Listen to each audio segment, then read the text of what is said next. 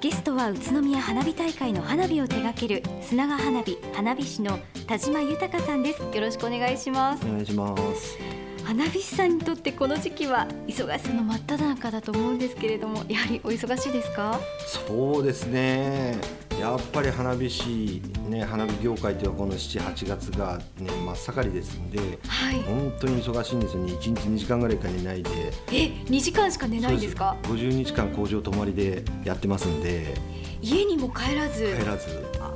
ハードですね。ハードですね。毎年そういった感じで。そうです毎年普通の人じゃ想像もつかない忙しさですね。本当に大変な作業なんですね。大変です。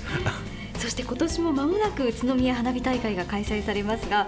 そもそも花火の歴史とはどういったものなんでしょうか？そうですね、えー、これ江戸時代だと思うんですけどね、はい、まあ、隅田川の川開きがあったり、まあ、徳川さんが見たりいろんなそういうやっぱり楽しみっていうだけじゃないような部門が花火だと思うんですよね。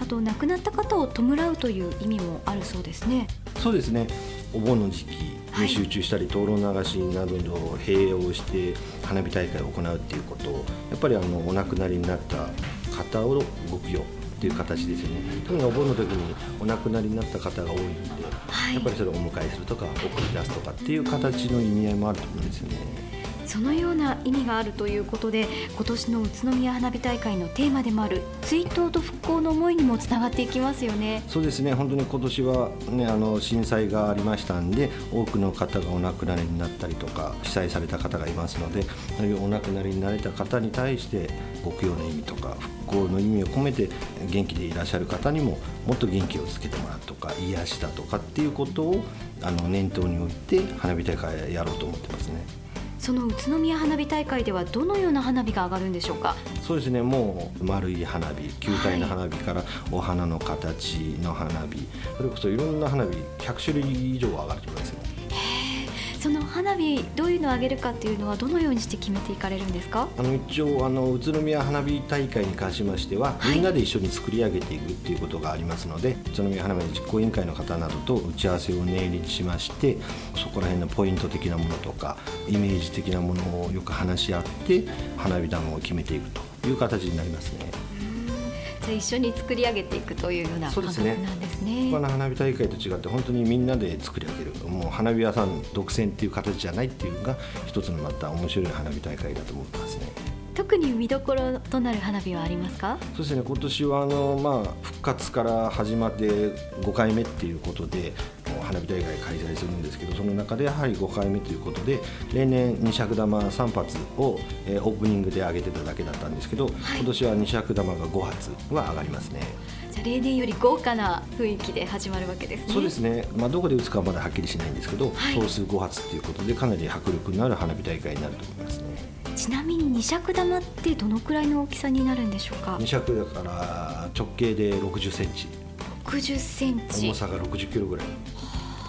ですよね。今花火工場の事務所に私初めて来たんですけれどもあちらの神棚のそばにあります、花火のあれは原型となるものですか？あれは原型でそのままあの中に火薬が入ってないだけで、はい、あれがあの実際の花火と同じなんですよ。一応安全って書いてあるのが尺玉10号玉なんですよ。はあボーリングの玉より一回り大きいぐらいの。そんな感じですね。はい。いや初めて見たのでちょっと感動しますその他見どころはありますか？そうですね。あの今まで隠しに隠して花火大会当日に初めてご披露しようかと思ったんですけどね、まあ、ここでお話しするとして、えー、今年の宇都宮花火大会に対して特別な筒を作ったんですよ。特別な筒、はい、25本の筒が全部横を向いてるという斜めを向いてるという。はあ、そうなりますとこう花火がクロスするようなそうですねあの本当に花火がこういろんな色の火薬で引いていく色がクロスするとかっていう、えー、ああファンタジックなファンタジックな感じの演出を取り入れたいっていう形ですよね。見応えがありそうですね。すねあの喜んでいただかないとあの作った甲斐がありませんですからね。楽しみにしてます。はいえそして花火についてお聞きしていきたいんですけれども、はい、毎年こだわりの花火があると思うんですけれども、はい、花火を作るにあたってこんなところが難しいとかありますか？そうですねあの花火作るっていうのはやっぱ1から10まで全部難しいんですけどこれがあの、はい、マニュアルでできない感性で作るものなんで1から10までがあの一人一人の感性なんで難しいところなんですけどね。まあ、あとはその感性で作ったものが100人1000人1万人花火大会だったら30万人40万人プロの目から見ても丸いものは丸いと。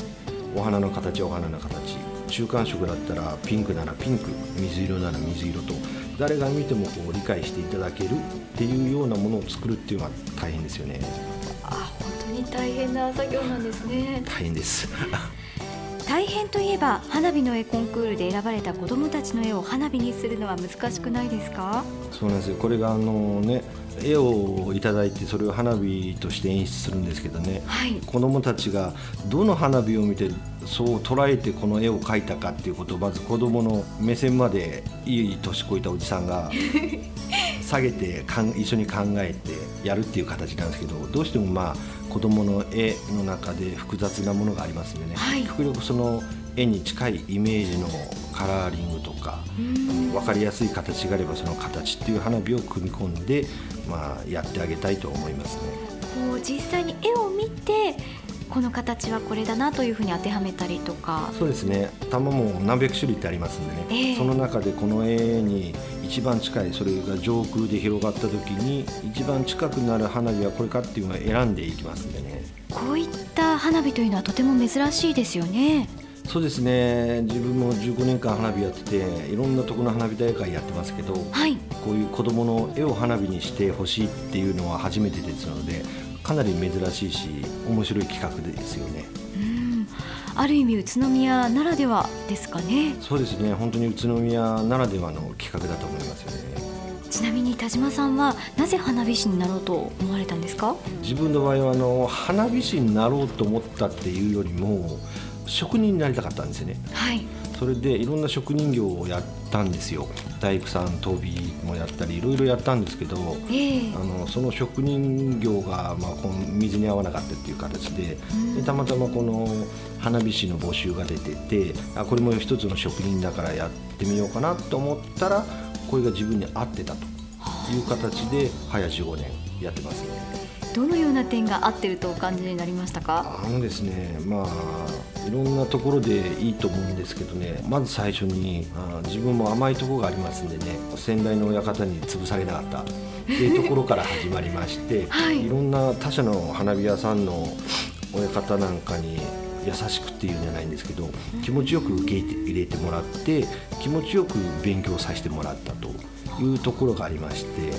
ぱりそこであのいろんな教わったことを自分で実際やって成功するとかっていう形でだんだんだんだん一つ一つ花火っていうものが楽しくなってきたっていう形ですよね。そしてそういった中で花火を作り続けていく中でのやりがいというものがあると思うんですがどういったところでしょう、まあ、いろんなあの新しいものを作って喜んでいただく喜びとか、はい、本当に自分が作ったもので何十万人の人が喜んでいただくっていうそういう作る方のやりがい打ち上げる方のやりがいと本当に最後あのお客様スポンサーの方とかが、はい、あの特に宇都宮花火なんてあの花火大会が終わるとスポンサーさんが集まっているところ実行委員会が集まっているところ行ってみんな抱き合って泣いてるんですよ。そういう見るとああやあのやってやってよかったなっていう気持ちでいっぱいになりますね。